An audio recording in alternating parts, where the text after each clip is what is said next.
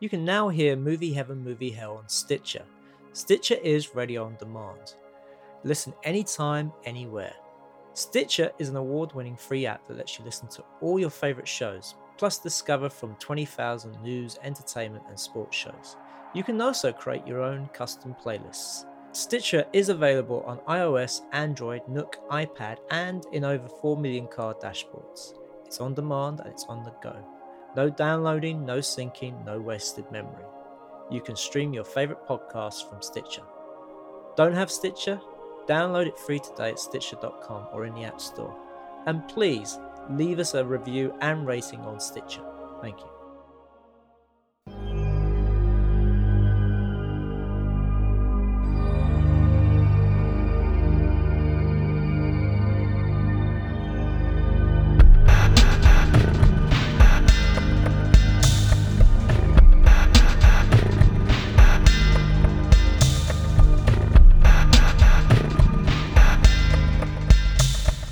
Welcome to the Movie Heaven, Movie Hell podcast special with me, Simon Aiken, and And I'm Keith Isles, and uh, we're joined today by two very special guests. would you like to introduce yourselves? Uh, I'm Claire Bueno, and this is I'm Anthony Bueno, uh, and And, and, I, and I'm Claire Bueno.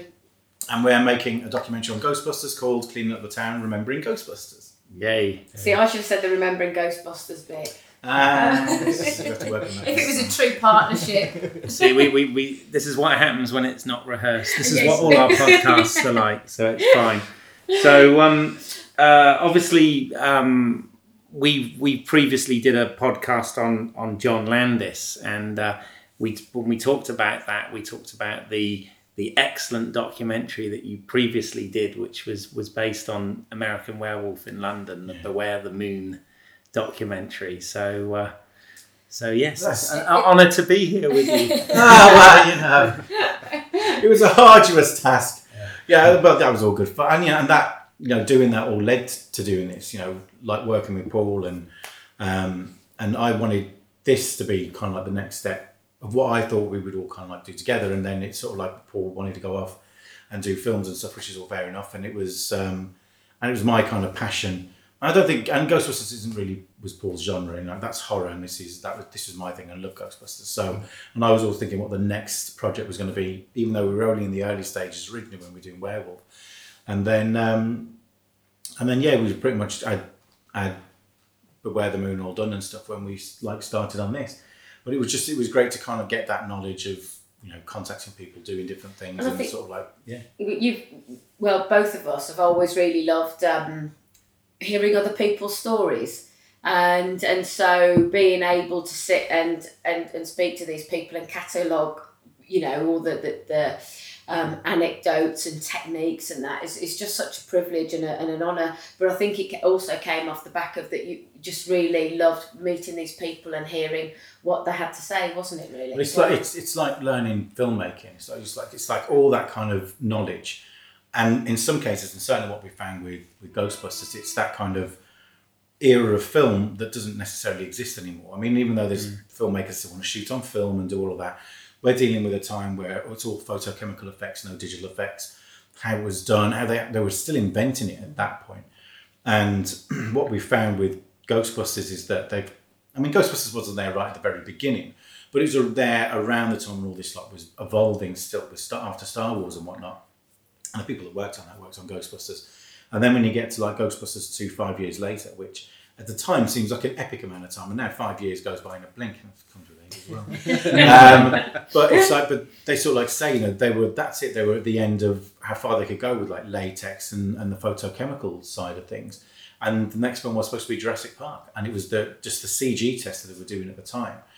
That, because if I remember rightly, everything was going to be there. They did a mass employment thing at ILM to do Ghostbusters that was then going to go straight on to do Jurassic Park. And then when they saw what they could do with computers, it was like, well, we don't need a lot of this anymore. And then put a hold on it until they got it properly developed. And then did Jurassic Park, was it two, was it 92 Jurassic Park? 94, I think. Ninety- 94. yeah. 93, 94, something like It was that. something like that. Yeah. Yeah, it was definitely one ninety-two. It was it was off the back of because obviously Terminator Two That's uh, it, yeah. had yeah. sort of revolutionised that, and uh, you know Dennis Muren and and Phil Tippett, who was kind of Yeah. the guy for stop motion, stop go motion at the time. Um, you know, sort of. I think he realised, oh dear, I might be out of a job. that was the stories that we were hearing, wasn't it? About you know, if you didn't adapt um, and and and go and move with the times, they, they said that literally there was like the Grim Reaper walking through the, Yeah, effects industry. Is- you know. That's exactly what I can't remember who said it was like the Grim Reaper of the effects industry was saying as soon as you saw that CG set of the T Rex, it's like okay, and it was that. That's it. And and you know the you know um, like our friend Ned, it's like yeah, there's a lot of very talented people, and that was it. They they couldn't adapt to, to working with computers. A few friends like Mark Siegel and stuff um, did adapt and, and worked at ILM and still does go and do work for him now. He's retired, but still does not go, go and do the odd bits and bobs for him. But But it's amazing to think how fast the effects industry has come because um, back when they were making Jaws, there was no effects industry. Yeah, exactly. And then yeah. Star Wars came along and there was a massive explosion after that. And Yeah, to literally. think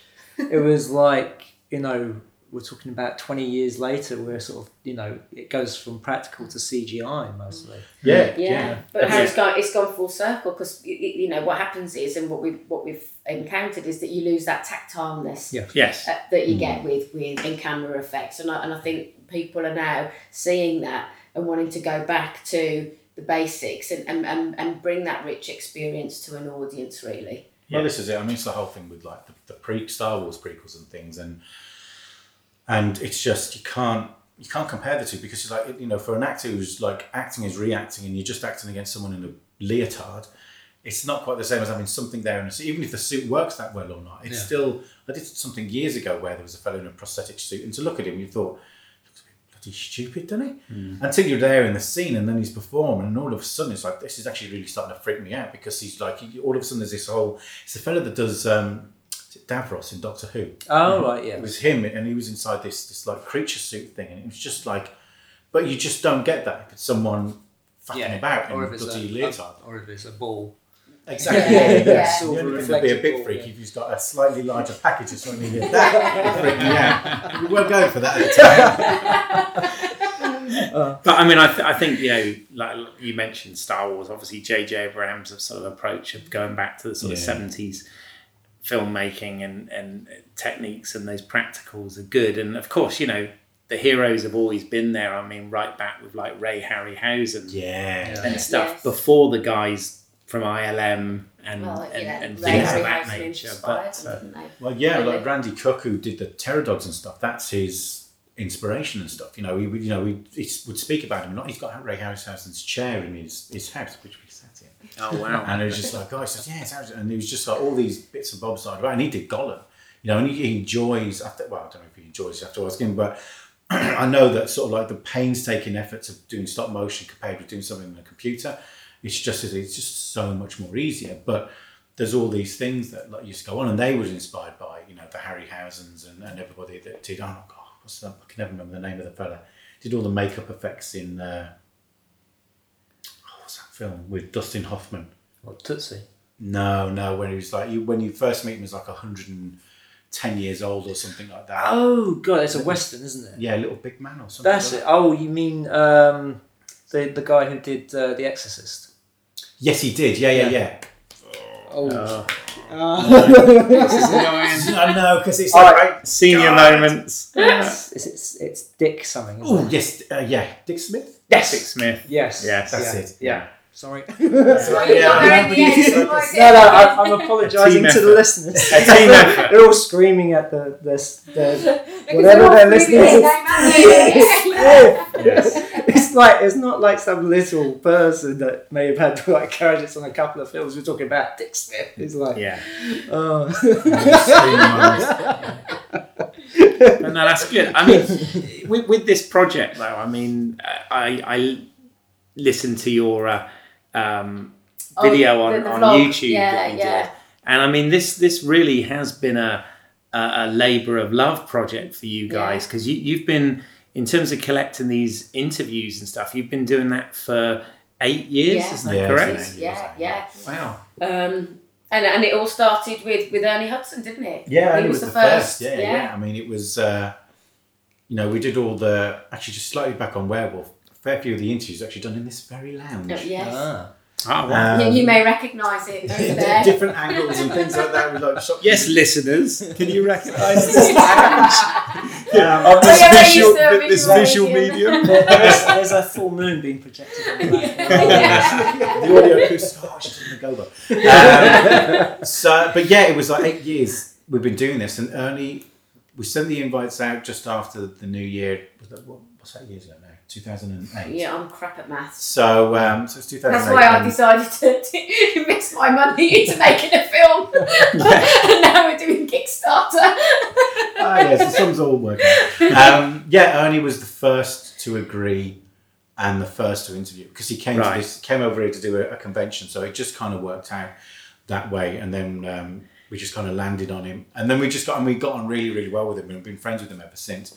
And he's been like a great person to like bounce things off sometimes. Yeah. But yeah, Ernie was the first. Then we flew out to New York. Ernie was in March, and we went to New York in the April. Yeah, Um, yeah. Actually, I a mean- question about Ernie is: is it is it true that um, his his role was originally offered to Eddie Murphy, and Eddie Murphy Oh. couldn't do it because of um, Beverly Hills Cop? Is, is, is that I- correct? I, have no, I've not heard that. I think Okay. this- the versions that I, I have I read think, that. but I think don't know. essentially what it was. Everyone said, "Oh, Eddie Murphy was supposed to be Winston." You'd have to buy the documentary and find out. Yeah. Stalker. um, from what I understand, um, when Dan Aykroyd was writing his original kind of pass at it all, he had in mind himself, John Belushi, and Eddie Murphy. And then when it kind of got to the stage of of getting it out there and sitting with Ivan, because Ivan came on first, um, he, like when Ivan talks, he said Eddie Murphy was never in the equation as far Right. as he was concerned, um, and um, and the, the part did constantly change a lot. So it was it was Ivan first, and then Harold uh, came on board afterwards because he just finished vacation, and um, and then they just like I said, you know, the script's too one. It was too. It was too. I don't know if it was too big, but it was certainly the expect. I think even they said at the time it would have cost like three hundred million to make. Yeah. So Well, they said it was like a phone book, a bit like they did with Blues Brothers Yeah. Yeah, yeah. or whatever. It was like ridiculously. Yeah, uh, when, when Aykroyd writes, he writes. Yeah, Yeah. yeah. But I think that was the thing with, with it is that you've got people like Ivan and Harold who will see it from a different perspective. And I've always been the, the, the way of whenever I've written anything, which isn't much, but I just think, well, just write it. And even if it's massively elaborate and you know you're not going to be able to afford it, at least you've got it on paper and then you can kind of like pick it apart afterwards. Um, but essentially, that's what they did. They had to go, you know, when they got the deal, um, it was in May of 83 and they needed it ready by June of 84, but they they technically didn't even have a script because all they had was Dan Aykroyd's thing, so they had to go rewrite. And they did that in about three weeks, and then um, and that was it, getting it together. And they went off and shot the first stuff in New York in the October. Um, broke for a couple of weeks, and then they went back and shot all the other stuff, and then finished it all off in LA with. Was Ivan Reitman on board when uh, John Belushi died? No, I don't think. No, I don't think he was. Oh, R- Uh, No, because Aykroyd, Aykroyd was writing it, wasn't he? yeah, he was still writing it at that point, and he was writing his lines when he got the news that Belushi had died. oh right. So I don't know what when, when did Belushi die? I don't know. I can't remember. I The don't time was remember, it no. 81, 82? I mean, Belushi was Mm. what, 81? Is eight, yeah, it's about 80, 81, so Yeah. about Yeah, it must have been 82, yeah, 82-ish. yeah. Yeah. Yeah. So yeah, I don't think Ivan really got on board till 83. And it was pretty much a fast, you know, they went, you went to see the, um, the, uh, the fellow that was running Columbia Pictures at the time, Frank, his last name. Um, oh, we're having one of those moments now. Um, Can't help you there. and that was it. And then yeah, that was it. It'll come to me in a minute. But yeah, he went and gave the all clear, and they got the money, and, and that was it. But this needed done in a year, and that was a time when films, even now, they take two years to make to do those kind of things. Yeah. And they did, and that was, I think, one thing that a lot of the effects fellas said that they got a bit of flack for because it should have taken two years, and they did it in a year. So partly it was just like, it's amazing you got this film done in that amount of time. But on the other hand, everybody thought, oh, we don't need to take two years to make these films anymore. Can I do it in one year now? So it put the pressure on everybody else to like deliver things much faster. So it did. So it really changed the industry and really shook it all up a lot at that point, anyway. So Well, it's funny because um, Blues Brothers was exactly the same thing where they had a, a, a short amount of time to shoot it, and so it was very kind of ramshackly put together. And um, I think that one was a bit more, um, all over the place, then it was a miracle that it was actually good. Well, from what I what I've heard through the grapevine was that because there's all the rumours that it went massively over budget and all that kind of stuff. Yeah. And when you talk to the people in the know, they say they never went over budget. What happened was that halfway through production, Universal turned around and said, "You know when it was like I think I don't know I don't know how much they did the film for. Was it might have been ten million? I think, I but don't know, I can't remember. I remember it would say it was ten million they made the film for. He said, "Well, the budget was actually 20. and then halfway through they cut it in half and said you've only got ten. Ah. So then they actually said so they re- so so we got all this you know all this flack for going over budget and things like that. So we never went over budget. They just changed the budget halfway through the shoot, and then we had to kind of like figure out a way around that to kind of get it in. So, so yeah, it wasn't. Yeah, Universal certainly had their hand in making that quite difficult. But you know, to, bottom line, it's a classic. So Well, yeah, but I mean, still, I mean, there's always, there's always a problem with studio interference. There's always there's, they they I don't know what it is, but they have to feel like they're part of the creative thing. yeah, And But they're not creative. no, no, but they're accounts. But Yeah. then, you know, I would. I think one thing I thought after doing Ghostbusters, and this was years ago when we first started. There's many ideas about documentaries about having some of them have already been made now, but um, but I always thought I'd love to do a doc on that, on sort of like studio interference on major films and the times when it's benefited and the times when it's just completely cocked it up. yeah, And and you know certainly Blues Brothers 2000 stuff like that, and all that. You know it had you know the, the studio changed things around a lot. I don't mind. I think the music's great in it, but But even Ghostbusters too suffered with that too, with with, with interference with you know. Well, uh, yeah, the the what kind of I suppose not in, in a sense of like when they were filming, they you know got producers tapping on their shoulder and, and chipping in with different things. But I think certainly from the conversations we had with Harold Ramis when it came to the second film, it was just a it just became a lot more calculated. All of a sudden, you got this massive hit on your hands, and you got everything that came after was like the cartoons. And he said how they were like all sat down in a room and uh, when all their agents got talking and got them all sit down and there's someone there with a flip chart and pie charts and graphs and well you know this is how much this is going to make by this and that and da, da, da. and it was like well and to me it's like well talk about sucking the fun out of things it's like you know it's a lot of people in the industry aren't necessarily money orientated mm. there's a lot of people that are but this is the thing. I mean, I I actually watched both films today back to back, and the difference is huge because the first film is not a kids' film. no exactly It's yeah. not a kids' film. It's it's funny how kids gravitated to Yeah, it. It's yeah. like RoboCop. Yeah. yeah Yeah. RoboCop is the furthest thing from a kids' film, but how many kids saw that Yeah, film that's back in the eighties? Yeah. I saw it exactly as a kid, Yeah. Yeah. and we all loved it. Yeah. But then what happened was they went, "Oh, we've got this new market, young market. We'll aim for those people," and then just completely this The Yeah, animated yeah. series and the Yeah. television Exactly. Yeah, spin-off. exactly. But- yeah. that was the thing with Ghostbusters too, and as you, I'm sure that everybody talked about was that they made it more like the cartoon Yeah. to the point where they changed characters to look like Mm. their cartoon counterparts. But Yeah. that's actually interesting because the, I- we asked Annie Potts whether that was, and she, I mean, she said that the Ghostbusters 2 was a bit more fuzzy for her because she was really busy at the time. She was literally doing multiple projects at the same time as doing Ghostbusters 2. Nice position to be in. Yeah, it's very nice. but she just sort of like said, no, she, I, I think for her, she was actually represented because when she first did Janine, it was a bit kind of like thrown in the deep end almost. Right. And all of a sudden, I think the first stuff she shot was the New York stuff where the fire, the top of the firehouse is blown up, and she wasn't even supposed to be there. And all of a sudden, they got her in, and she's like, okay, well, and she got like the glasses from some from a, from the from the costume woman and all that kind of stuff. And so that's how kind of Janine evolved like that. And I don't think it's exactly how she probably thought about it. She probably wanted to really probably get into it. So she says that when it comes to this, because I feel like that Janine is much more like the cartoon version.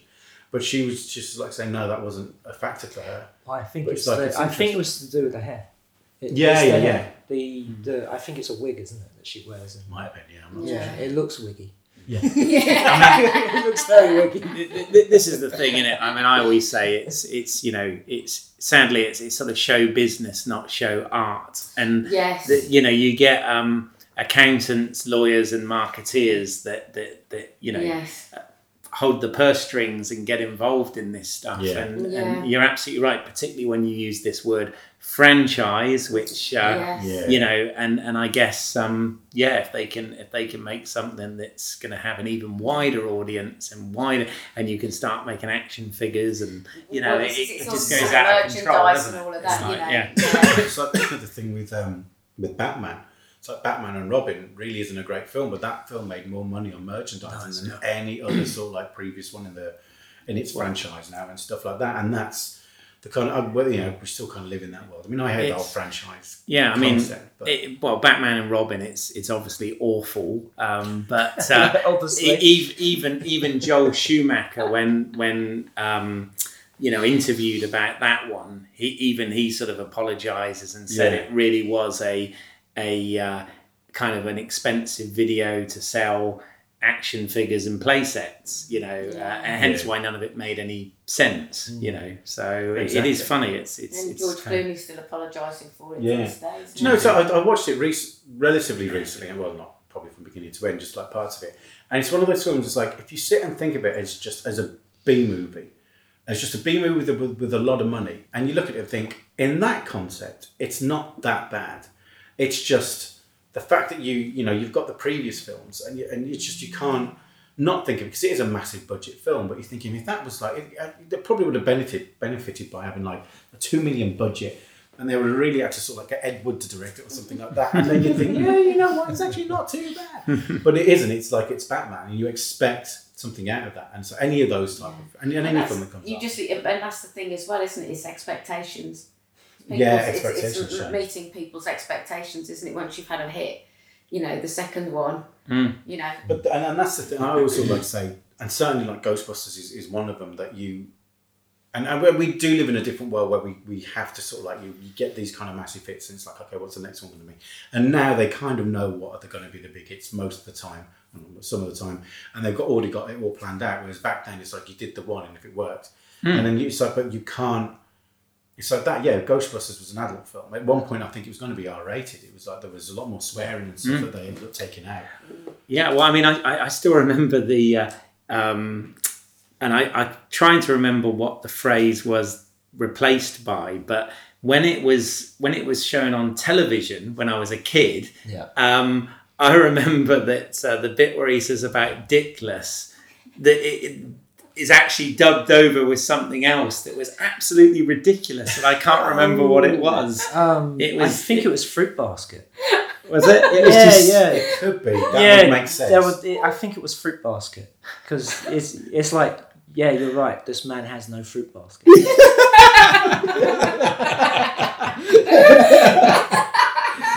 It's- I just remember thinking, what? it's like, I I just, I, I never got, I always hate it when any film's been, and that's the worst thing about the UK sometimes, was that any film, even if it was coming on the cinema, like Terminator 2, I remember specifically, that was just butchered, especially when it came to video. I mean, they took, what, three seconds out of the cinema run, but when it came to video, it was just like, there was something like 30 seconds. And it just, and always was um, just, and I, I've never understood the concept of I, well, I understand it in the terms of again that business sense. Why do you want kids to watch it? I remember watching Ghostbusters. It was on a Saturday afternoon, and like nearly everything was like the terror dogs. Every time they, you never see the terror dog Dogs, face yeah. on. Everything was gone. And you're thinking, well, you're just kind of like taking out the stuff that made the thing a success in the first place. Did you uh, ever see Ghostbusters at the cinema? Yeah, yeah, I I did. did. Yeah, yeah, yeah. I Yeah. did. I remember the most most of that film. Um, when anything like that, I was like, my hands were in front of my face. The opening bit with the librarian. Yeah, ghost, yeah. The, the, the attack on Sigourney Weaver by the Terror Dogs. Yeah. Um, I think it was actually. I think stuff with um, at the end with the marshmallow, um, the puff. Oh, God. no, it's happened to me. Stay Stay, Puft. Stay Puft Marshmallow Yeah, Man, yeah. Um, I was fine with that, but there was certain moments in it as a kid that made me just do Yeah, that. yeah. because it's like, and they, and you know, Spielberg used to do that all the time Yeah. with his stuff. I mean, he got away with murder. You know, it was just just the things that you saw in some of those films, like Raiders and the head explosion. I wish we'd told a funny story about Raiders actually and the head explosion sequence and stuff, because it was done by Thaine Morris, who did all the pyro Oh, okay. stuff in Ghostbusters. So um, apparently, it's sort of like they did. They did two goes at it or something like that, and they did one, and it just wasn't bloody enough. And and George was like, no, no, I really want like lots more blood. So uh, like, right, if you want to do that, great. So they made another head, packed it full of blood. I think they had with shotguns. I'm sure he said, "Shot this thing explodes, blood everywhere, and that's it." I said we thought that's way too way too much. But anyway, so and then they see uh, a fluffy bunny, a toy, like on the floor. I don't know why it was there, but it was. So it was like, okay. So we packed it full of explosives, the camera into high speed, blew up the bunny. So he's, everybody says for some reason it got into dailies. So we're all sat there, we watched the head explode, and it is, it's really bloody and gory. And, and George's like, no, that's fine, so we're going to put flames, it's all going to be great. So we're all sat there, we're all talking, and all of a sudden, there's this bunny that pops on the screen. and it just, and then it just, just explodes in extreme, like, slow motion. Like, and everyone's laughing and things like that. So everybody goes, and then George is there, can I, just, can I have a quick word? And he goes, yeah. He goes, um, just two things. Don't hurt little animals and don't waste film. and that's what it is. Wow. Brings new meaning to the Energizer. Bunny. That is funny coming from the guy who's one of his famous quotes is about um, taking a kitten and twisting its neck, you know, breaking its neck to make a, get a reaction out of an audience. A real kitten. He didn't do it for real. He talked about it. He said, if you want to get a reaction out of an audience, you take a kitten and you break its neck. Bloody hell, that's true, I suppose. That's scary. But And there he was worried about rabbits. So if you get a Stop rabbit, toy Yeah, rabbits. that's all right. rabbits, you can't do anything. Rabbits is food. You don't waste food. I think he was more upset about wasting film. Oh, yes, well, it was. It's like I would imagine. Yeah. I wonder if they'd have shot that on 70 millimeter. 'cause I mean, a lot of the effects stuff was 70 Yes, So, Yes. yeah, Yeah. uh, quite Yeah, often. And that's that is really expensive stuff. And that would have been high speed as well, so they'd have Yeah. burnt loads of it. Yeah, yeah. And so they did it. Yeah. Apparently, they did it. Did do it in Ghostbusters with um, Central Park West when they were throwing like rubble and stuff like that over the side, and we were just like shooting loads of stuff. And in the end, we just ran out of things. And there's like there's like a, a tray with like pastries and donuts and things like that. So that gets thrown down into the slow motion. And it's sort of like the memo comes down the next day: don't waste film. Don't waste donuts. Never. I think they're old ones. So, sorry. Okay. Um, I just have one. Uh, one question is: uh, Was there anybody that you wanted to interview but you couldn't, or you couldn't get in touch with? Um, there are two. Uh, yeah, there's a few people that we would have wanted to interview. Which, uh, Bill Murray, we haven't been able to. We have spoke to him and he did agree, but we haven't got the chance to get him to sit down yet. Oh, nice. Um, so that would be nice if that does happen. That would be do. amazing. Yeah, that'd be fantastic. uh, Rick Moranis, we dearly love to get, but he's you know he's you know off the scene and, and he's very hard to kind of like get hold of now. So Yeah. I mean, again, we will keep trying until the doc's finished. Um, Peter MacNicol would have been great. He was Janosz in Ghostbusters too, but he was, you know, he, he sent a lovely email and he's just like he said, it's just, it's just not his thing, and he's, he's self-conscious about these things. It's like that's, you know, that's fair enough. I can understand that. so, Cropping up in Agents of Shield now. is I've it? noticed. Oh yeah, Yes, so he is. I was Yeah, yeah, like, yeah. wow, you know. Well, again, so these people are actors that you know they they're happy to disappear in an act, in, in in their character, but you know to actually sit down and be themselves and talk about themselves and what they do is it's not where they feel most comfortable. So. Yeah. Um, you have to just respect that it's disappointing for us, but people have feelings, and you just have to respect that, don't Yeah. you? yeah. But I mean, we've been very lucky, haven't we? Because Yeah, you know, out, out of 70 people, I I mean, even people that we didn't think we would get, that then some, we'd speak to somebody, they'd go, oh my God, I've got their number. I'll sort that out for you. And it's been this like domino effect, hasn't it, Yeah. really? You know, I think that's what's been so wonderful about this. And I'll tell you the other thing that I've, I've really liked about it is that it's actually put people in touch with one another again. Oh, That nice. they lost touch over the years Right. and uh, so I'm, I know I'm slightly digressing, but yeah, people that we've interviewed, they've all sort of touched base through the Facebook group and things like that, and and have all met up, and and also you know, um, Brian Mark um, Wilson and um, Robin Shelby, they both played Slimer, one in Ghostbusters and, and Ghostbusters two, and they'd never met, and you know, through us. When we were in LA, we, we they, they met for the first time, didn't Wow. they, and stuff. But we've been really, really lucky, and people have been so generous, and and, and, and we have been really lucky because you know, at least three of the people that we've interviewed have, of course, since passed away. So, Yeah. you know, we, we're, we're really very fortunate to have been able to spend a small amount of time with them, really, as well. Yeah. I mean, I, I think that's what your point about the film industry and and you know people. It, that that's a very good point because when you work on a project, it is a very intense time, isn't it? And you Yeah, you yeah. get to know people and There make bonds very quickly. Yeah. There's like then- nothing else going on. Exactly, Yeah. that's your life. Uh, but then when it's over, it's like you, you sort of you, you really do feel those sort of post production blues because Yeah. you, Yeah, yeah. sort of go back to reality. But yeah, quite quite literally, people may never see each other Yeah. again for decades. Yes, And, absolutely. Yeah. yeah, I mean, it's, I mean, I found that but even when I first started doing this, it's an extremely bonding experience when you, when you do Yeah. anything, if you get on with people, that is. yeah, Um, but you just, you know, most of the time you just gel and you get on, and it's like you've known each other for years. And then, it's like, yeah, we'll keep in touch, and then that's it. And then one goes one way, one goes the other, and that's it. And it can be literally decades can fly by. But then you see them again, and then it's just like like no time's passed at all. But it's such a, you know, that's the amazing thing about the film industry in itself. And we really, truly, definitely tried to keep in touch with a lot of people, and thankfully Yeah. we have most of the time. I, th- I mean, the only other one that's passed away that we didn't get a chance to interview was Theoni Aldredge, who was the costume designer. And I'd love to have like, he's done loads of stuff anyway. Yeah, the I'd love to costumes were amazing. Yeah, they Yeah, were, yeah. yeah. So, but sadly, she, she she passed away a couple of years ago, I think. And we we, we, oh, we were very close to interviewing her, but she didn't want to be um, doing on camera interviews. So it's like, okay, fine, let's do it audio. And then we just ran out of time. We had to come back to the UK, and and then in the time between being because that was the thing, you know, you know, was I think I said in the vlog is that you know people might sort of think, think why does it take you eight years? But it's like Yeah. it takes eight years is because we're here and everybody's over there, and when you know we're not getting funding from anywhere, and oh, it's only like recent years when you've got crowdfunding that you can tap into. Mm. Yeah. Because beforehand, it's like, well, this is you know, this isn't just like a documentary on something which you can go to any one of the other funding bodies and try and apply for funding. This is a licensed product that you're trying to fund, and you haven't got those resources you can really tap into because they're not going to give you money for it because we might not even be able to sell it for money anyway because they, you know, Columbia or Sony might turn around and say, I don't think so, and then it'll just be something that.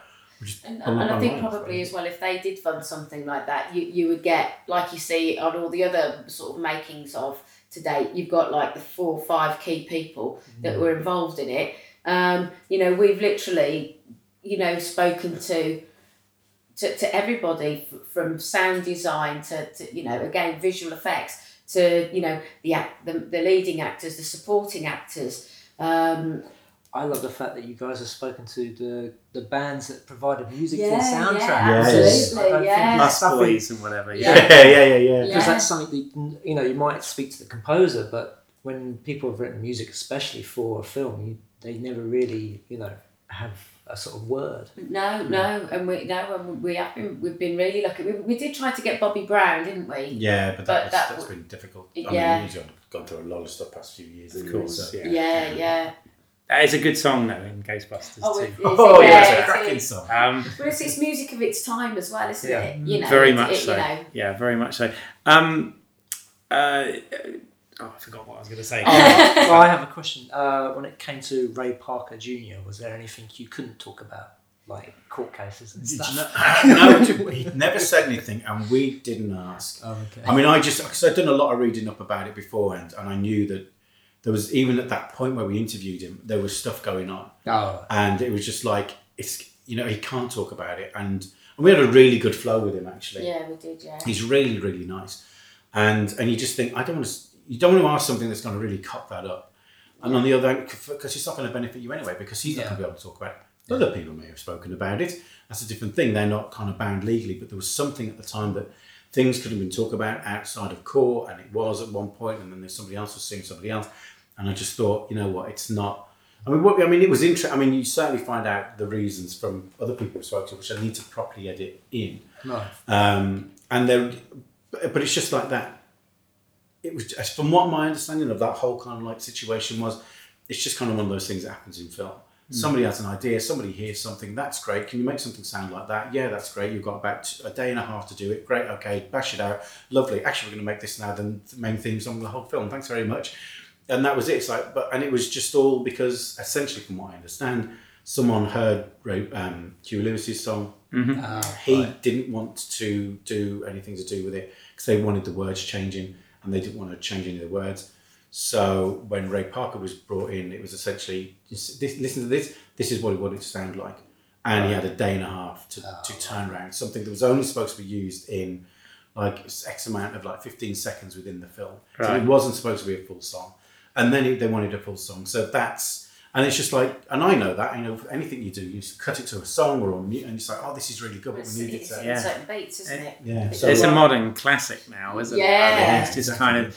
But one, what I was going to say is one of the things I kind of like with uh, because obviously I make no secret of the fact that I watch all the extras and documentaries and stuff on, on Blu-ray and DVD.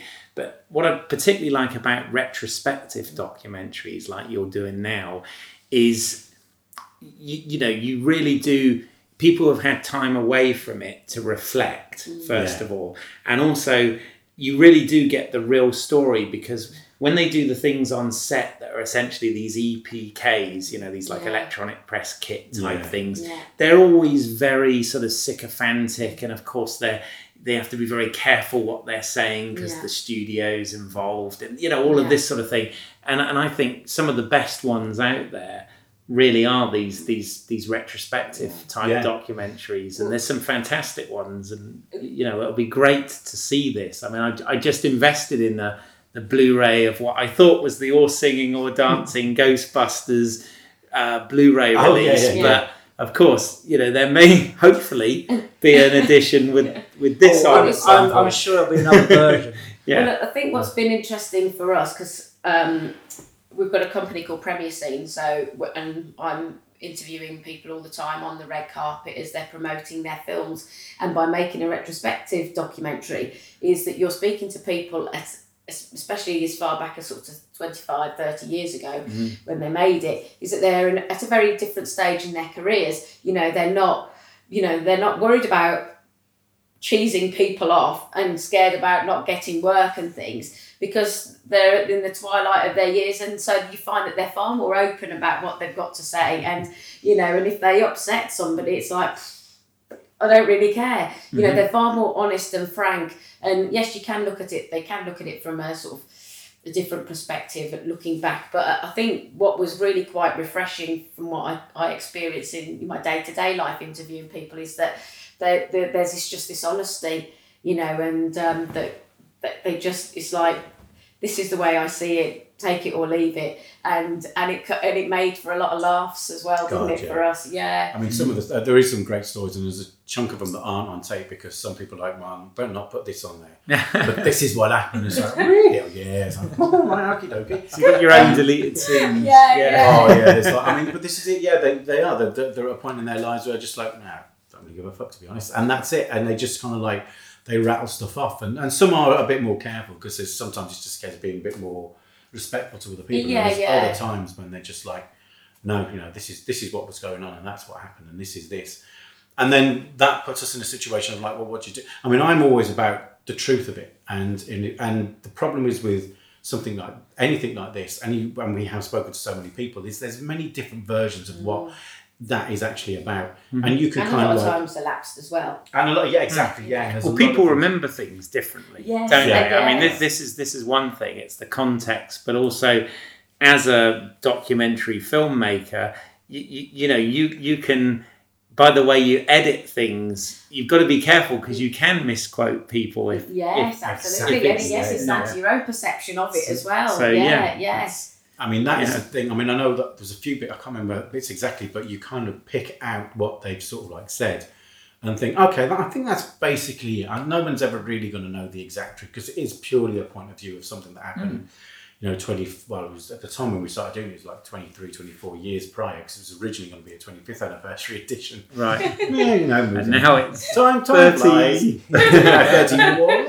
31 Two, two, Two. Two, two this year. fine. 32 Yeah. my god that's scary That is I have a question for you guys. So when you go to do the interviews, do you have them all written down, or do you just do it off the cuff? No, we, it's a script. It's it, yeah. The, all the questions. Are, uh, it's like a script really, and so by having uh, the, the same sort of questions, but obviously customised to you know to, to them and what their particular role was within the the film.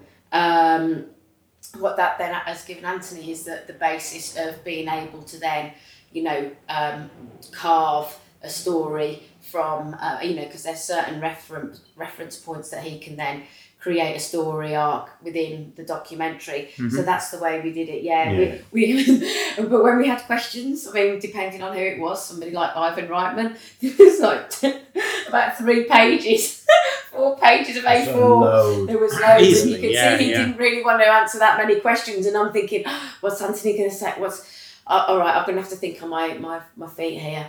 I don't want to upset Anthony by not getting him the questions that he wants answering. And so I was rich, literally having to pick out what I could, what I felt was relevant. Um, but yeah, we, we have a, we have a, a script there basically to follow. Yeah. Well, as we've just done a podcast about Ivan Reitman, what was it like meeting him and interviewing him?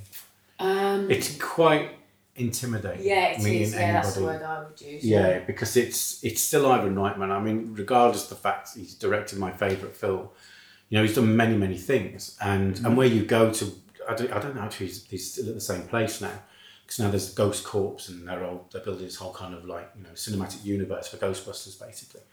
Um, but you go to his place, Santa Barbara, I think it was, Yeah, well, Santa Barbara. Yeah. And it's like very old Hollywood, got this big driveway and big circular kind of like place to park the car and the big doors, and you go in and thinking, Christ, it's all that. Well, you, go Toilet and was bigger than my bedroom. It was just, it was so, it was quite. Yeah, it, it's it was it was quite intimidating, and he was all right. You know, we Yeah, we, no, we was- you know we, we did the interview and stuff like that, and we got a lot longer than I think he expected to do. um, but we had a bit of a chat with him afterwards, and he was fine. And then we did, and Joe Medjuck, who like his producer, who's been they've been working with each other for years, um, we interviewed him straight afterwards and stuff, and we was chatting away with him for again far too long. But was he was just like full of like you could see he enjoyed telling the stories of sort of like of, of like way back when. So yeah, Ivan was. Um, yeah, it's just it, yeah, it's Ivan Reitman at the end of the day. So you're just going to feel that kind of like okay, this is This is know. a big Hollywood director here, Yeah, and, so- and we are two kids from you know England. hello. Hello, setting up. Yeah, yeah. I mean, it was quite it was quite intimidating, but he was he was very welcoming, and he's and and the, the team of, that he had working with him as well. Oh you, god, you know, yeah, the, yeah, the, the PAs and stuff were, were phenomenal. They were really really helpful. yeah. like Andrew was still in touch with now. She was his she's not his PA anymore. She's a photographer, and Yeah. well, she was doing it at the time. Now she's like fully freelance. She's very good. Um, so we still like keep in touch with her quite a bit. Actually, messaged her last night, funny enough. Um, and and Joe's assistant at the time, Carl, and and you just kind of keep it. It's just weird how you just start. You just get on with them. and You start talking about the film industry, things that they've done, and, and who they've worked with, and all these other little tales, and then you just you carry on like chatting and stuff. And I have to say, if it if we hadn't got Ivan, then there's a lot of the others I don't think would have done it. Right. And a lot of that was to do. Not you can put it on paper saying, "Well, we've interviewed Ivan," but they also phone up, you know, phone him up and say, you know, is this genuine and stuff like that. And if it weren't for him, I don't think we would. There's a fair few that we wouldn't have got if he hadn't basically turned around and said, "Yeah, yeah, you know, we've yeah we've interviewed, yeah, they're fine, you know, they're Yeah. kids from England just doing the doc and stuff," and, and that was it. So so fair play to him actually. There's a, Yeah. yeah. How how easy was it to get in touch with him? Wasn't um, it was wasn't as hard as Bill Murray. Right. Um, we contacted his agent. I think I think we sent a couple of messages to the agent. The agent finally sent it over to somebody that might have been his assistant. I can't remember now actually. And then we just kind of figured it all out from there. And so oh, we're going to be over then. And, and she goes, oh, yeah. And whoever it was, it was either might have been Andrew actually.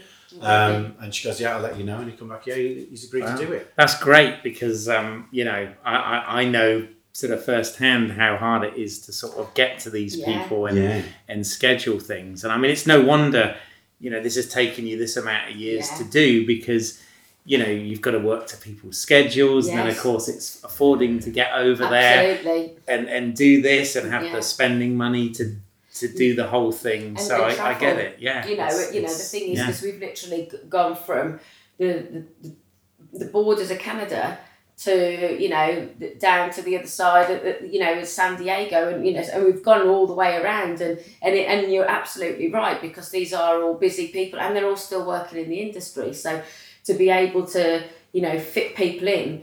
Um, I mean, I mean, Dan Aykroyd. One of the reasons it took us four four years, wasn't it? Was because literally we would be we would be in LA, he would be in New York. We mm-hmm. were flying over to New York, then he was going to LA, and and he travels the country all the time, and he doesn't have he doesn't use any kind of electronic mail or mm-hmm. uh, or anything. It's all still by post and.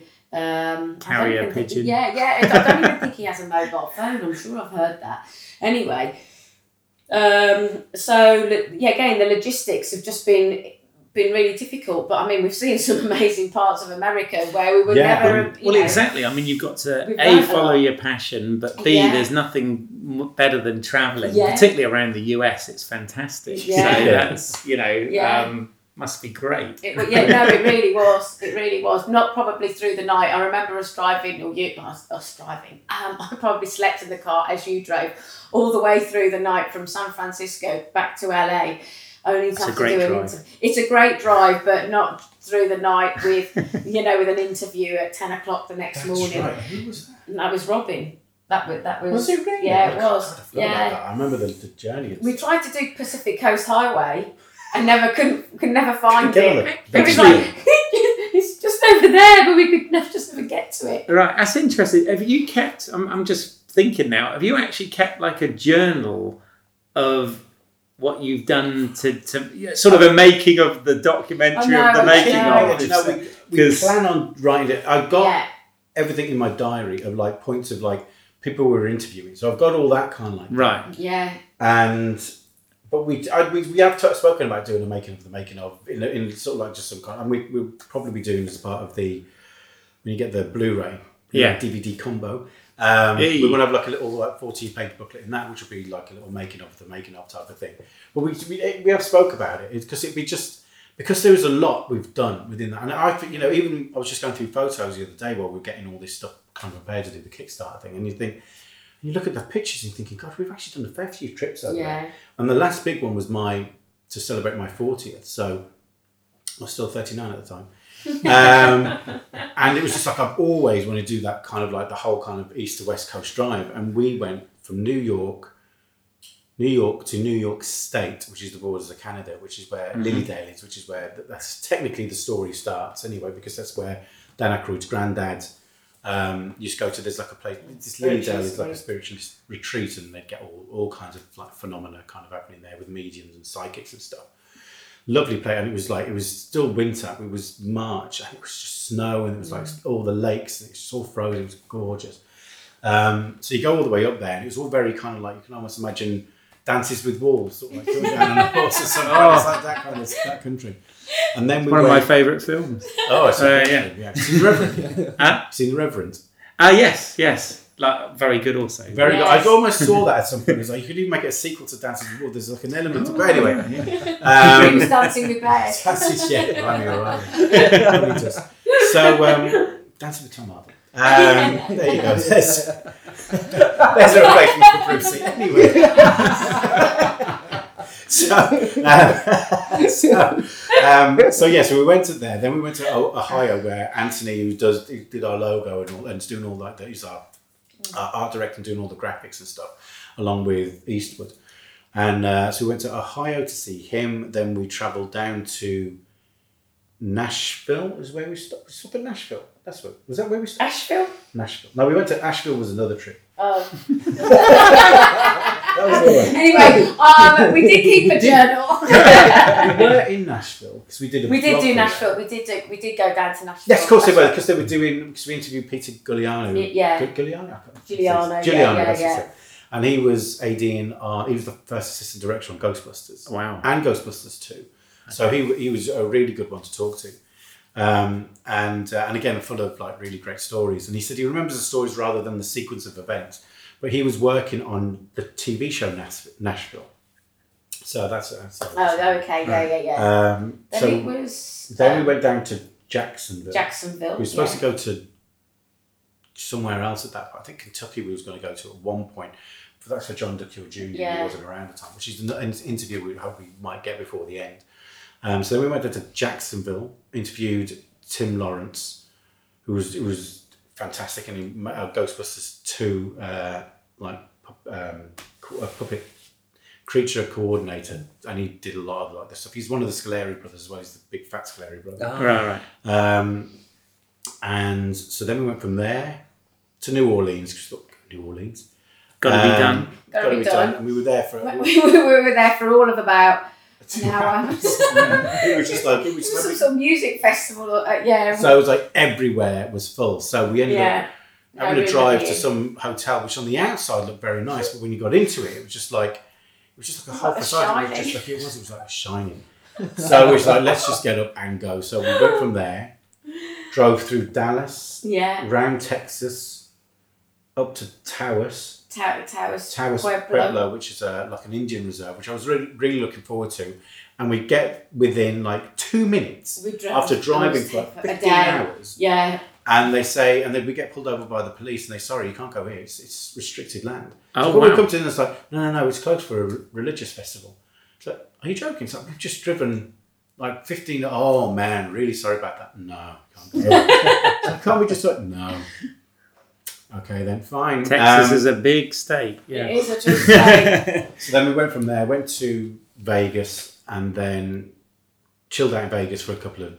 Oh, that, was actually, that was only for no, a day. overnight, yeah. overnight because um, my girlfriend's cousin lives there, so we went to see them, and then we went down to LA and then did more interviews there and stuff like that. I mean, you've met some amazing people. Oh, my so God. definitely some heroes. Just right? really- Dennis. Muren, Yeah. Richard Edlund. Yeah, oh, well, that, You know. that was that actually a very funny story because you mentioned him and, and how easy it was to get an interview. So we wanted to, sorry to interrupt you. That's right. And, and he um so so uh, we wonder how we're going to get hold of him and we're just like oh we're just call industrial light and magic like okay so I pick up the phone because I play the secretary because he doesn't like doing the phone I hate doing phones. So, So- so I phone up and I go hello can I speak to Dennis Muren please yes putting you through and I'm just like oh my god Amazing. Okay. and um, but before I knew before we knew it we were sat in George Lucas's boardroom but anyway Oh my god. you go Oh, I am so jealous now.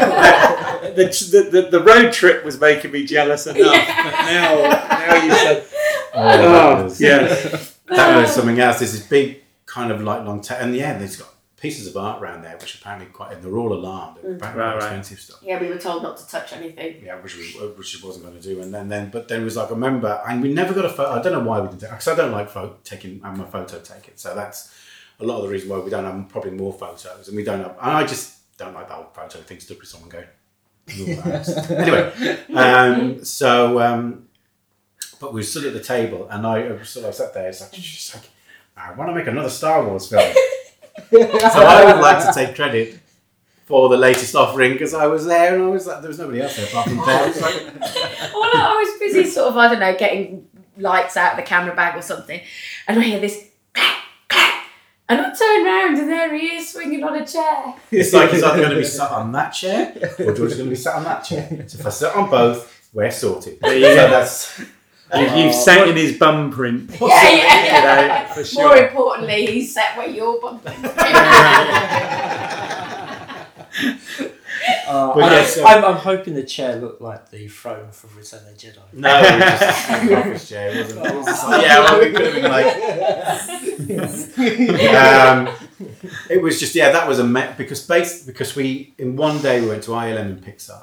Oh, wow. Because there's, uh, Yeah. Harley Jessup was a, again a really lovely fella, and uh, uh, who was from the Ghostbusters two crew as well, and and we just like phoned, and they were all San Francisco based, so it's like so. Yeah, we were in LA when we called, and then so Yeah. we started up to San Francisco, interviewed Dennis Muren. He told us about Ned, which we knew about Ned, we couldn't get hold of him, so we gave him a call, left a message, then went straight off to Pixar, interview thingy. Pixar's a gorgeous place. Um, and then it was just like, should we just go back to LA now? Because we're kind of done. And we went, yeah, something about San Francisco. I didn't quite want it. Some lovely bits, but didn't do much for me. So, so we started heading back. Went to our first Olive Garden.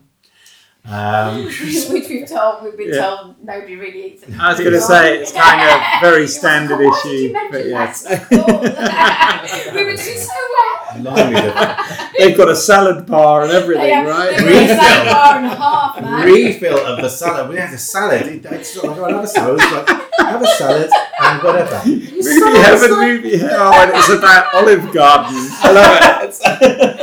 It Food was- hell. it- that was I. Do you know? was- I remember sitting there eating this this huge, and I don't like waste, so I'm I, you know I'm that generation type of thing. So I get through this salad, and the way it comes, picks it up, and goes, "Oh, well, I'll get your refill." Oh, no, so don't do that.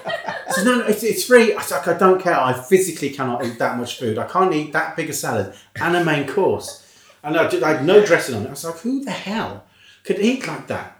And then it comes like Exhibit A, and uh, and she kind of waddles on in, sits down, and sits behind me, and she goes, "I have the salad, extra ranch dressing with mayo, and I have this and that." And I thought, well, And blue, and blue, blue cheese blue cheese, dressing. blue, blue cheese dressing. It's like that answers that question. Um, but then that was it. So we stopped at a, a motel for the night, and then Ned called Yeah. in the morning. So it was only I don't think we weren't even halfway to LA at that point. So it was just like great, and he wasn't free until like early afternoon. No problem. We'll like pop back up, and that was it. So we went back up. I met Ned, and, and we've been phone friends with Ned Yeah, since we then. And yeah. we chatted with him for four hours before before the interview started. And the, his interview was the longest, I think. I think his was like two and a half hours. And that's the, The the other most. thing that they, the, that their their the detail, them you know the, the, the detail of their memories is so granular and, and rich. I think that's the other thing as well. I mean, I can barely remember what I did yesterday, yet they can remember. You know that it, it's again that attention to detail. Yes, and to the visual, visual effects crew specifically, actually, Yeah. they really, I mean, Ned just had a, a massive knowledge about whole aspects of the film. Nothing to do, well, everything to do with the visual stuff, but even the stuff that didn't incorporate what would have been in his job. Yeah. All these other things about what was going on. They do it so many times. Yeah. I suppose, you know, particularly effect stuff. It's like, Yeah, you know, it's Great. ingrained. I'd imagine with the actors and and Ivan Reitman and stuff because they then went on and did other stuff that uh, you know yeah, each each time they had to sort of start again and do another film from scratch. And yeah, Yeah, that's yeah, true. yeah. Yeah. yeah, that's true. So um, I've got a question for you then. As a as a filmmaking duo, yeah, uh, that, that, that's you know obviously experienced already in doing these documentaries, and we're really glad that you're doing them. Um, uh, do, have you got plans to do drama or you know another type of narrative or anything, or is it is it is, is documentaries your thing? Um, I do. Um, Certainly, like we were yeah. talking earlier about everything that was getting up to kind of last year, was just very focusing about the things that I want to do later on in my career, and I really do want to like go back and try directing again because I haven't really done it properly since I was at film school, and I enjoyed that kind of aspect of it. So, but it was always we've got to get the doc done first before anything else. That's the priority, and everything else can kind of fall into place afterwards. So, I will once the doc's out the way. I there is sort of like you're saying about the you know doing a doc on on sort of you know people that I mean that would probably take a load of research like films that have been altered and changed and things like that. Yeah. You want to find out about Galaxy Quest? That's a really interesting one to kind of hear about how the studio stepped in and really changed that. But I love that film. I know. I think it's a great film. it was supposed to be a very adult. Did Sigourney tell you this? no, this was. Um, Yeah. we interviewed Richard Beggs at that. I don't remember. Oh yeah, we might have done actually, but it was a sound designer, and he was like telling us about it. It was just fascinating, and he said it was just intended to be a very kind of grown-up, adult kind of film. He says this when you watch certain sequences, he says they don't make sense. It's because that sequence completely went Right. because it was just you know the, the studios realized they could have a really good family kind of film Yeah. and the director was trying to make a not quite a family film so the sequences where um oh what's his name Zaphod Beeblebrox oh, Sam Rockwell Yeah. is under the table masturbating while he's looking at somebody looking at Yeah. somebody's scales and all of that that's obviously not in the film anymore and there's lots of stuff like that apparently it was a lot and you can see the dubbing over of a few things where Oh, she's sort of like Actually, I feel sad because I've just it's just made me think of Alan Rickman. Oh, God. Yeah. It's Oh, oh dear. That's and that's Yeah. just sunk in you. There's so Yeah. many like Yeah, I no. uh, I know. And I'd only I'd only interviewed him like six months ago. Oh, something really? Like that. Yeah, Okay. yeah. and you just don't think at the time, do you? You think you, you don't. Well, you just don't think that Yeah. But just, that's going to happen. I mean, that's just, I mean, well, Hal Ramis is one of Yeah, those that was to me. Yes. I mean, he's like, it's, it's And they like go when- back to Ghostbusters. Yeah. I Yeah. mean, Yes, that was, back in- yeah. It's about yeah. us. Uh, and it's at his time. We can talk about Potters another time. Yeah, yeah. Um, but it was, you know, you do, you kind of meet them and you get on. Yeah. And you think, I, you know, I really hope we get a chance to meet them again. Not be greedy, but I really, because Harold was very, very grounded from the time we spent with him, from the, literally from the first second that we met him, he just like, sh- he was just, you know, just put us all at ease. He broke the ice perfectly. Um, and, and was just very open. And, and again, he was one of those people that he just told you exactly how it was Yeah. right. and didn't didn't dress it all up. He just No, he said what it he is, was which very is what you want when you're doing something Yeah. like this, and and told about like the difficulties of making Ghostbusters two. And I think it's probably one of the only ones out of the the cast or the that level of people involved in the film that was that open about kind of the troubles they had while doing the second one.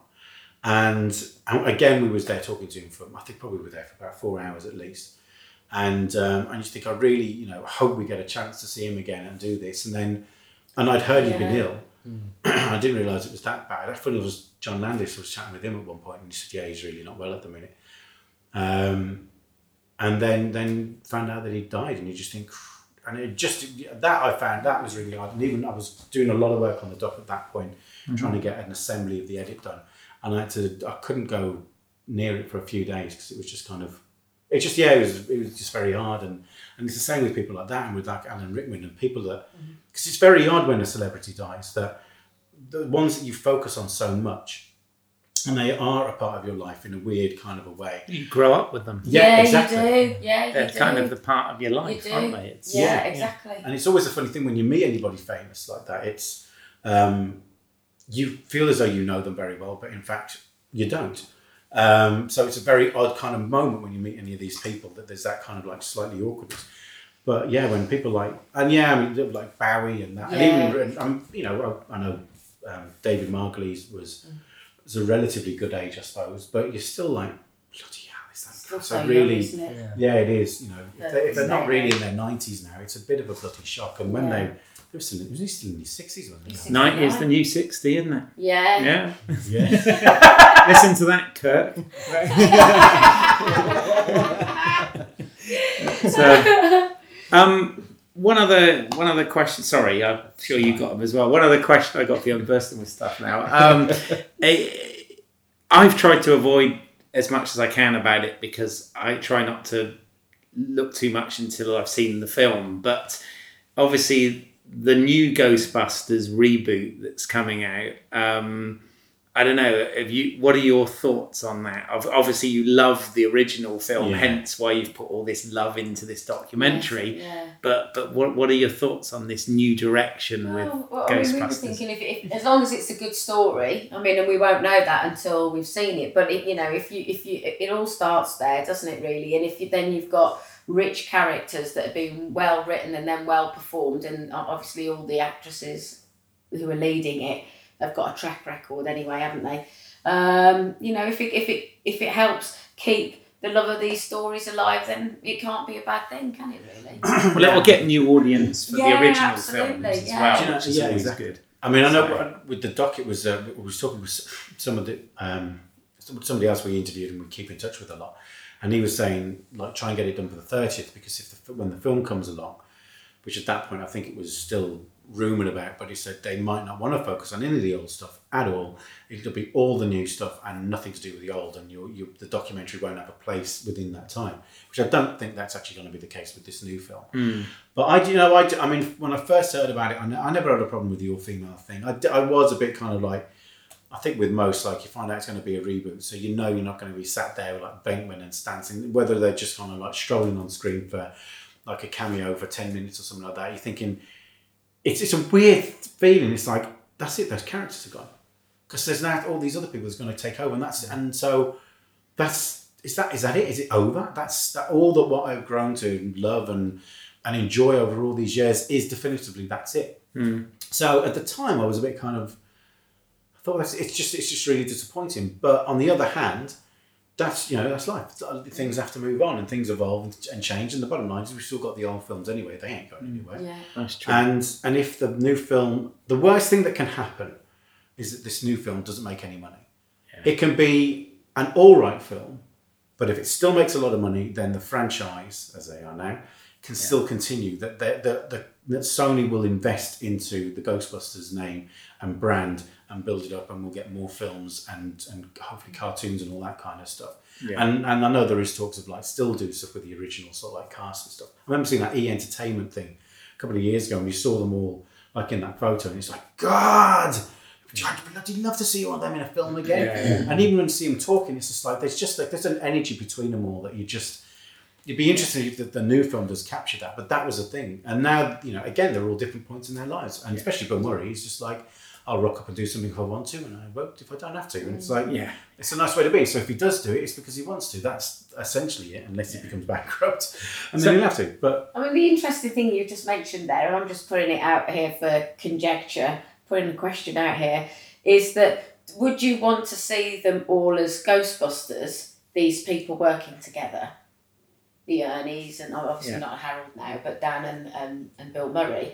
Or would you want to see them as different characters in a in a different, different film? film, like a carry on type of. So Well, I don't know, with a different, completely different story that isn't Ghostbusters related. it'd be But just to see these people, you know, that energy and that connection all working together again. Or not, you know, but with a completely different type of story. Well, I certainly would, but um, I don't think the studios want to mm, No. because they just it's all about well everybody knows Ghostbusters and they're the Ghostbusters and we bring them back we've got to do Ghostbusters Yeah, yeah, not yeah. like some romantic comedy or. No, yeah. In in some respects, I do think a reimagining, as Mm. they're doing, is better than an actual remake. yes, yeah. But yeah, you can go into it thinking yeah. yeah it's but- not connected, so it is its own entity. Yeah. And I think that was the problem. I remember, I think it was listening to the um, Paul.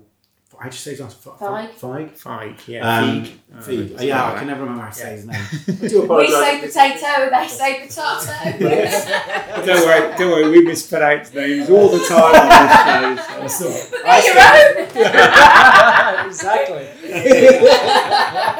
Who would spell that wrong? I still struggle with mine, to be honest. But it's like it's. I think it was like they said we've got if we don't do anything fresh. Uh, yeah, exactly. Um, if they don't do something new and they do do something that's essentially a, a, like a sequel to the, the originals, then you are kind of beholden to it. And the only way that any kind of new director, I think he's got a lot of guts for doing it. I mean, he's, I mean, I- you know, certainly over the past like few months or so, like some of the reactions and stuff. I mean, most of it's died down, but there's still those people out there that just react very badly to it. Ricky Gervais. I love his comment. No, oh, d- on the uh, Golden Globes, he, he kind of said about they're, do, they're doing it with a female cast to save money. With the whole with the whole argument yeah. that was that was really really funny. That's genius, actually. yeah, that was a good point. Uh, but yeah, I, I just think I, for me, I think it's it's a it's a good thing because it's just there's enough of the old stuff out there anyway. Yeah. If the old stuff would have worked, they would have the studios would have done it a long old time ago. Or if they could have figured out how to make it work. And I think that was the thing. It was coming up with something. It's always that problem with whether it's an Alien film or a Star Wars film or anything like that. You have an anticipation, especially for these those films, because they're decades have passed. So you've got all that anticipation that's got to build up. You can't just go into it fresh and build the excitement. So to, to try and do a proper follow up to Ghost, I would still, you know, as a, as a, as a fan, I would still love to see a follow up to like any of those ones. I'd love to see like Aykroyd, but it's again, it's like you know, Hal Ramis isn't there anymore. So, Mm. And he was like a massive part Oh, absolutely. of grounding that original film and and the others as well, and and same as Ivan was as well. So. It's yeah, I yeah. I just think for me, it was just like if if, it, if the new one falls, it could be a great film, but if it doesn't make any money, which I think is doubtful, I'm sure it's going to do loads.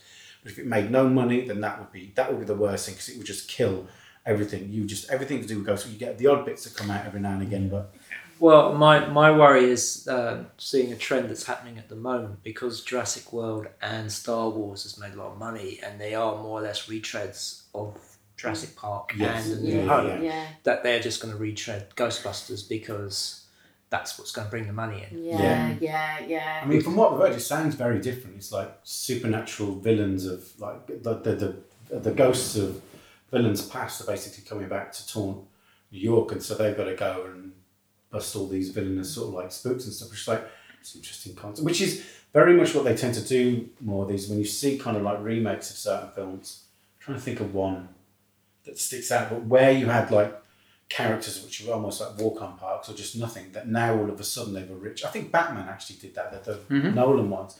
You know, Bruce Wayne's parents had actual like like parts and they weren't just somebody who gets shot in the street and lie there and or the, the mom does a bit of screaming while the like Bruce is like and all that kind of stuff. You know, they were actual characters. Oh, particularly the dad in that one played Yeah. that whole, Yeah. you know, when you fall, you get back up. Well, I have to say, Thing, yeah. uh, Gotham missed the trick there because they could have had a we, we could have actually seen his parents alive, but they decided to start immediately. Yeah, from so really point good point the actually. TV Yeah. show. Yeah. you could have actually built it towards. because it's uh, the thing about Gotham. Like, uh, it has its fans, but it's, it feels to me kind of pointless because you know you the whole thing about Batman is seeing Batman. You yeah. don't want to see him as a kid and every all the villains sort of you know growing up and getting there ahead of it. Yeah, they kind of made it about the villains, haven't they? That one. But, Yeah. Uh, and, and obviously Jim Gordon. But uh, yeah. it's Yeah, kind of- it's been. I, I did watch the first season and I struggled with it at first. Yeah. But I watched only like, just kind of one of those things when there's nothing else to watch. I'll put that on. It's like some of it's all right. I, th- I think Sean Pertwee is awesome in it. I think he's it's probably one of the better parts I've seen him do for a long time. I mean, he really gives that. You just have a good laugh. Just that mm-hmm. you know that old kind of like cockney kind of. I don't know, he's good old Sean London. Pertwee. yeah. We love him. Yeah. Yeah, But the, the, the thing with Ghostbusters again that that's going to be you know what is amazing is, is the Ghostbusters logo mm. is such an international icon, is, yeah. isn't yeah, it? I mean yeah. that d- first of all that design of that logo Yeah. is genius because it you know it, Yeah. it, it, you because there's no letters in it it's any language It is, isn't yeah. it? it's, it it's is, just, exactly. yeah, it's just yeah. very very clever Yeah. And it's, it's- it's, it's supposed to be like the most one of the most recognizable logos.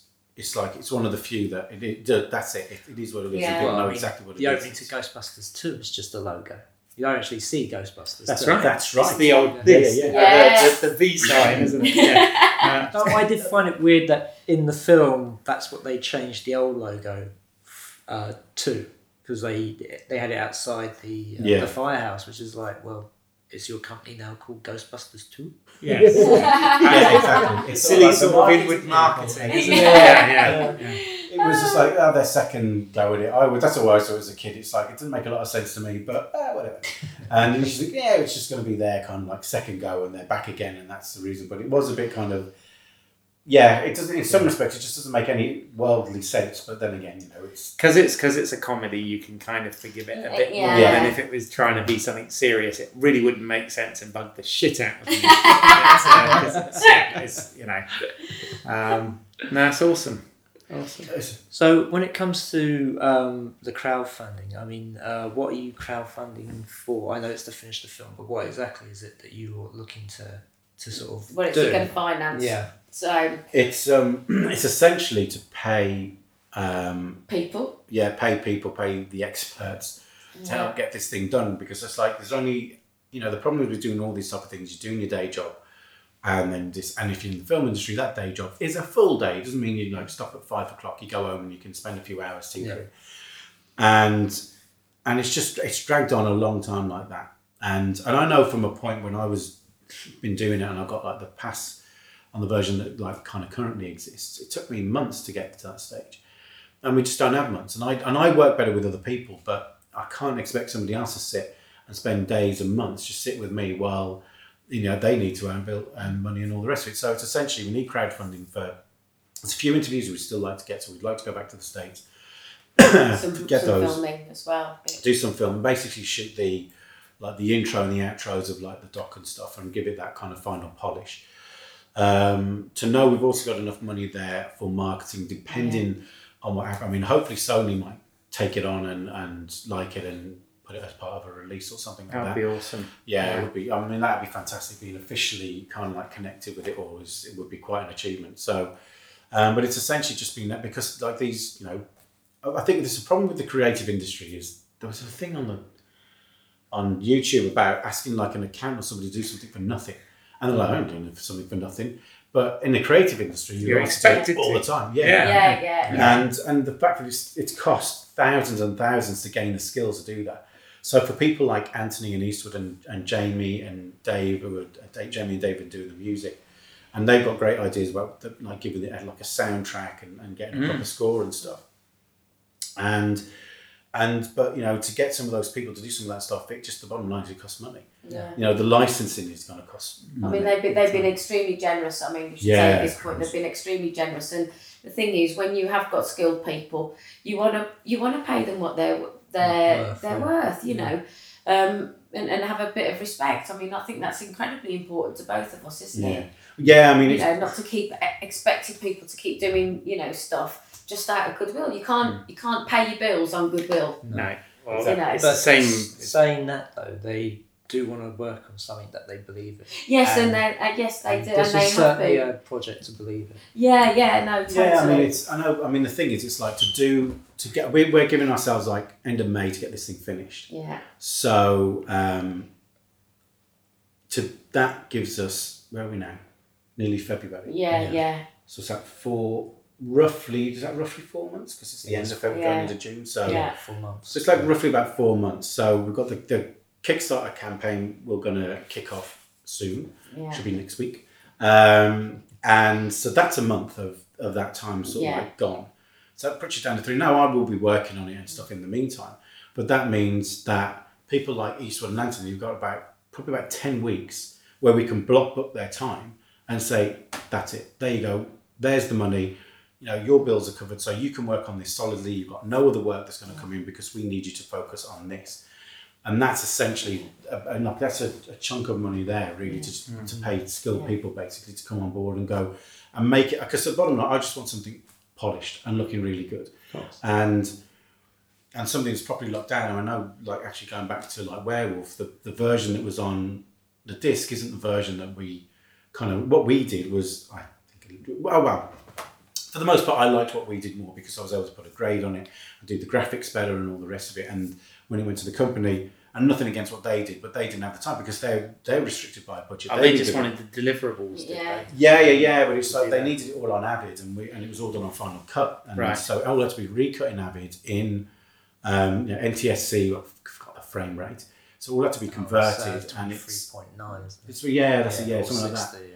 So it was just, and and the, and you got a small amount of time to kind of like cut together everything the way that I cut it exactly, and to put a grade on it would take longer. So that it didn't. I don't think it had a grade. It didn't have the graphics that I did because it was kind of created in Final Cut.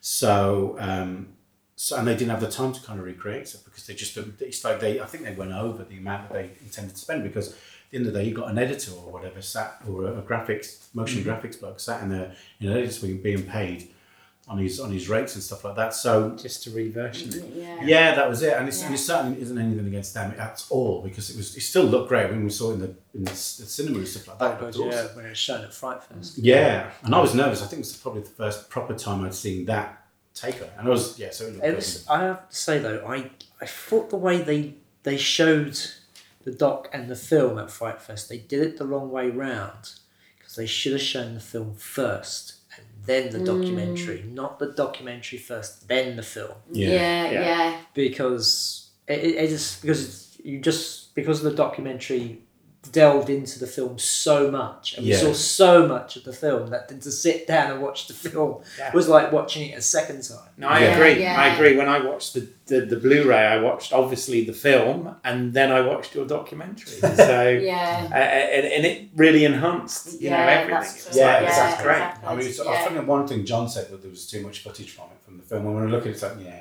and that's something I would certainly want to avoid in this. But I mean, there are license reasons as well. But it's like Which I don't. also where we want to raise money for. Yeah, exactly. All of that that, yeah, well. because all this stuff. Because Yeah. it is that thing when you sit down and we started going through the numbers, you think, yeah, we need that much. It'll be fine.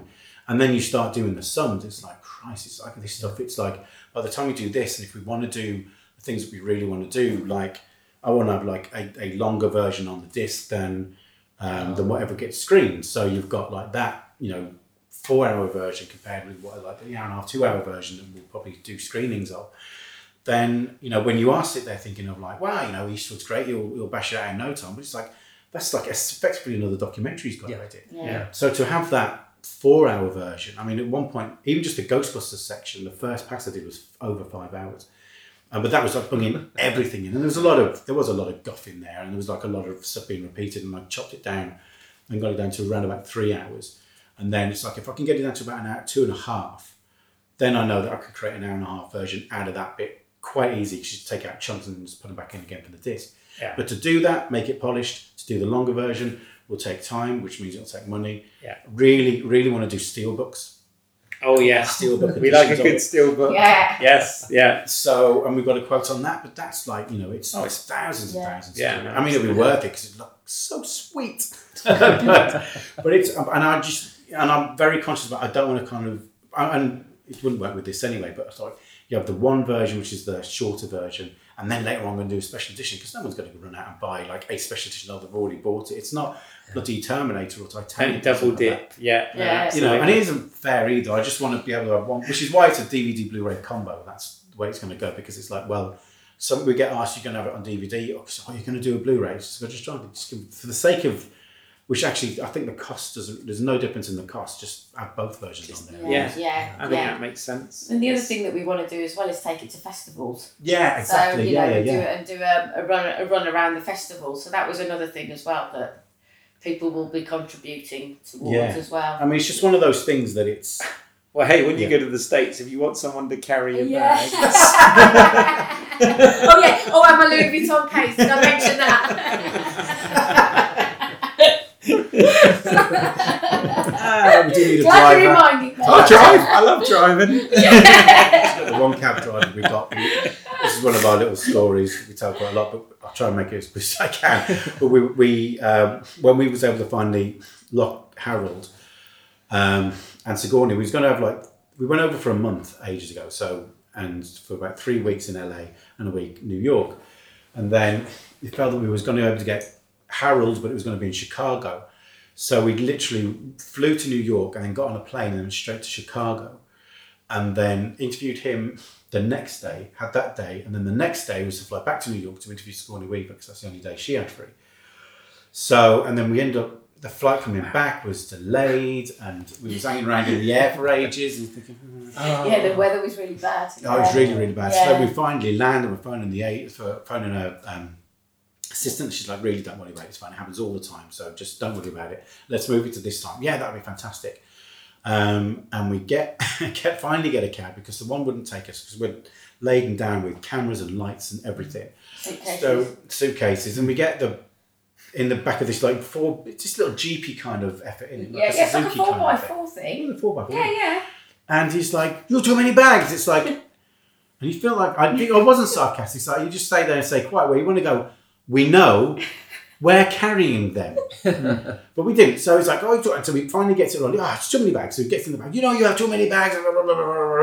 And then he's nearly killing us. He's driving down like the Oh, freeway it's bit. letter. S- Stops in the middle of the freeway. Gets out, slams the door again. You have too many bags. I told you, I wasn't going to. And he carries driving. I was like, all he did was moan.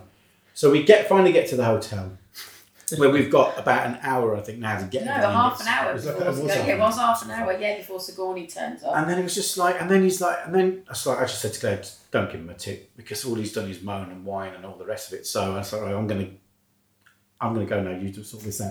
So You had to spruce have a yourself up for Sigourney. So- oh, hey? yeah. Yes. Um, This is how I had to deal with the uh, enraged cabbie. So she pays, and he's like, no, there's perspex. Now you would think that perspex there is to stop passengers from attacking the drivers, but no, because he's like, what? What's this?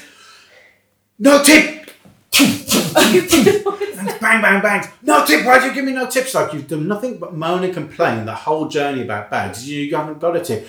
Yeah, what? Bang, bang, bang, bang on the back of the Honestly, an elderly lady came to get into the cab, saw him going off, she went, ooh, and shut the door. And then the bellboy's there. He's like, Yeah. just calm down. You you will get a tip. He goes, if I reacted like you, I wouldn't be surprised if I don't get a tip. And we got the bags and he drove off. It's like, oh, Oh, God, it was. Oh, man, I'm sorry about that. It's like, It's not your fault. So did you say we came, we saw, we You know what? We're gonna, we're gonna nick that story there. Thank you very much for that. I couldn't resist. I'm sorry. So, oh god. oh, so many missed opportunities. Oh, I never even had thought of that before. It's No. genius. Oh, it, well was, done. it, was, it was very funny. Yeah, it was actually very funny.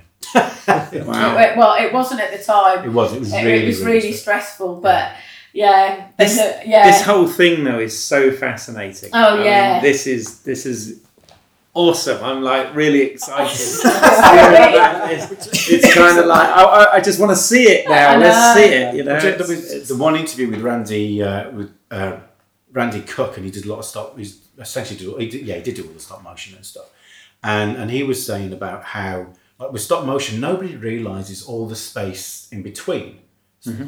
yeah. Um, that you know to get that you know thirty second shot probably took us all day. Hmm? So there's all these things that happen within that time that nobody even thinks about because it's just. And so he tells you, oh, that that, that broke, this happened, that the the there was a motor that went and the terror dog. It was like I think he said it's I think it's the one used in the film where he's jumping off the mm-hmm. parapet thing after Sigourney's transport. Oh. And he said literally they were just about to finish, and a motor blows, and then the terror dog goes and starts to fall. So they dive in there and stop before it, it damages itself or something. Took them a day or so to get the motor back, and then they well, let's try and get it back in the same place. And you're trying to get all this sense memory of kind of putting it back in the same place. And completed the shot, and this is a shot they used in the film, but you just don't realise Yeah, it yeah. between Yeah. the two. Yeah. It's like hours. It's just Well, I mean, there's some people who believe that you know films are shot like in 90 minutes. I know, real- I And, know. Yeah, exactly, and when you explain to them it took months or years, they're like Well, flabbergasted. I mean, I think that's been the interesting thing that that the people that have have sort of been sort of negative about the fact it's taken us eight years to get to this point. Um, oh, oh, I'm giving up on that documentary because it's taken so long. Ah. Blah blah blah, and that, that's their prerogative. That's fine. But interestingly enough, all the filmmakers that have gone, you know, they've come back to us and gone. Well, we're just we're we're just so impressed that you actually stuck with it. You Oh, I, I am. I am um, you know. impressed, envious, all in one thing.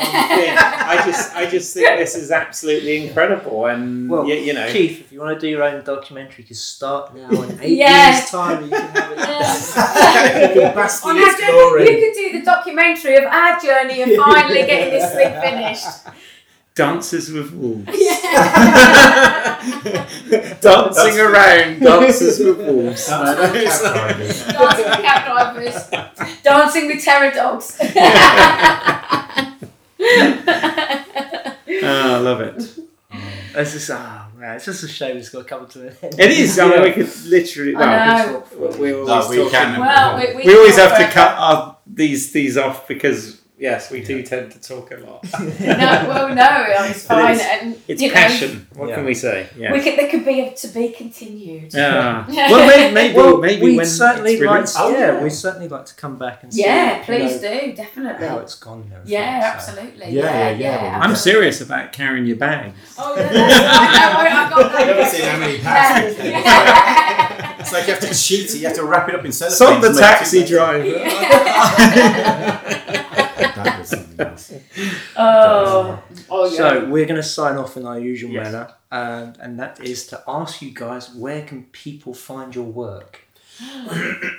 You can't. no, yeah, you can. Uh, How you can can people crowdfund for you? crowdfund. Uh, yeah, well, everything goes live. Uh, as, as long as all goes according to plan, it will all go live next week. Potentially, it should be Wednesday. I think. yeah. What what date's that? The third of Feb. Yeah, yeah. Um, fair, so yeah. we're going to run it for Last week. yeah. when this comes out. yeah. oh yes, exactly. Oh right, so this is all, yeah. All right, so you can go to.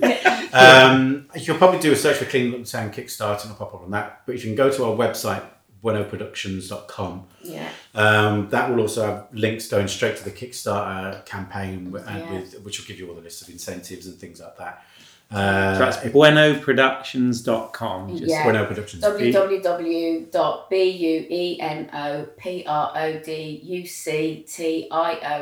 www.buenoproductions.com. Yeah. In case any of you don't know how to spell productions. It's like- Sorry, I made that mistake. Uh, we're also, it's also the usual thing Facebook and Twitter. Yeah. We've got it all down to Ghostbusters doc now. So you do Facebook forward slash, facebook.com forward slash Ghostbusters Doc. Yeah. Twitter's the same. Hashtag Instagram. is yeah. and hashtags Ghostbusters Doc, and you can do Clean Up Town, all the rest of it. But essentially, it's all kind of Ghostbusters Doc. Yeah. Um, Cool. But yeah, you'll be able to like find us all on there in the campaign, and the trailer and everything's going live exactly the same day as. So if you're read, you're listening to this after the fact, the trailer will be all on the website as well as on Kickstarter and going around the Yeah, web. and and- YouTube, YouTube YouTube and- channel as well. yeah, it will be on YouTube, which I Yeah, so subscribe. yeah, which will be the same thing, but we haven't got enough because we set up a new channel for that. There you go. It's got to be live for X amount of days before Yeah. we can change the URL and things. URL. Oh, yeah. Is I always do that. Oh, I was a techie geek in my Let's past life. Yeah, yeah, acronyms are everything, and you have to get them right. What's it Sorry. mean? Oh, universal or something or other. Um, Anyway, so, yeah, yeah, Universal RL. yeah. so, so, so that's where you'll be able to find. I mean, hopefully the internet will be late with this thing by that, but but yeah. um, but yeah, it's all going to be on there, and then the campaign will run Yeah. for a little. I think we're going to do it for a little over the thirty days that they recommend. So, um, just gives us a bit more time and stuff because yeah, I mean the amount that we're going to try and go for is probably rather high. Um, but again, it all comes down to when you do the sums, it's you know all that money just Yeah. evaporates. Oh God, yeah, yeah. yeah. So Yeah. And uh, also, where can we find your other line of work? Um, uh, premierscene.net, www.premierscene.net. I won't spell that for you. Um, oh God. Um, otherwise, we'll be here for the, the length of the Bible. Um, but yeah, lots of red carpet celebrity interviews. Um, there, well, filmmaker interviews. They are really. Um, Including us too. including you too. Yes, indeed. Yeah, that Yeah, was that was an unexpected treat. Yes. that was, yeah, it was actually. Yeah, that was a really good night. We've got all of them as well in the end. Oh, excellent. Uh, but we got May too. Exactly. The important ones.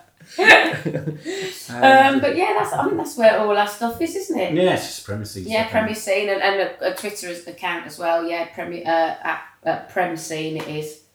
Um, P R E M S C E N E. Scene is in the scene of a film. There you I'm go. Twitter with Anthony underscore Bueno. So Yeah. So give us a follow.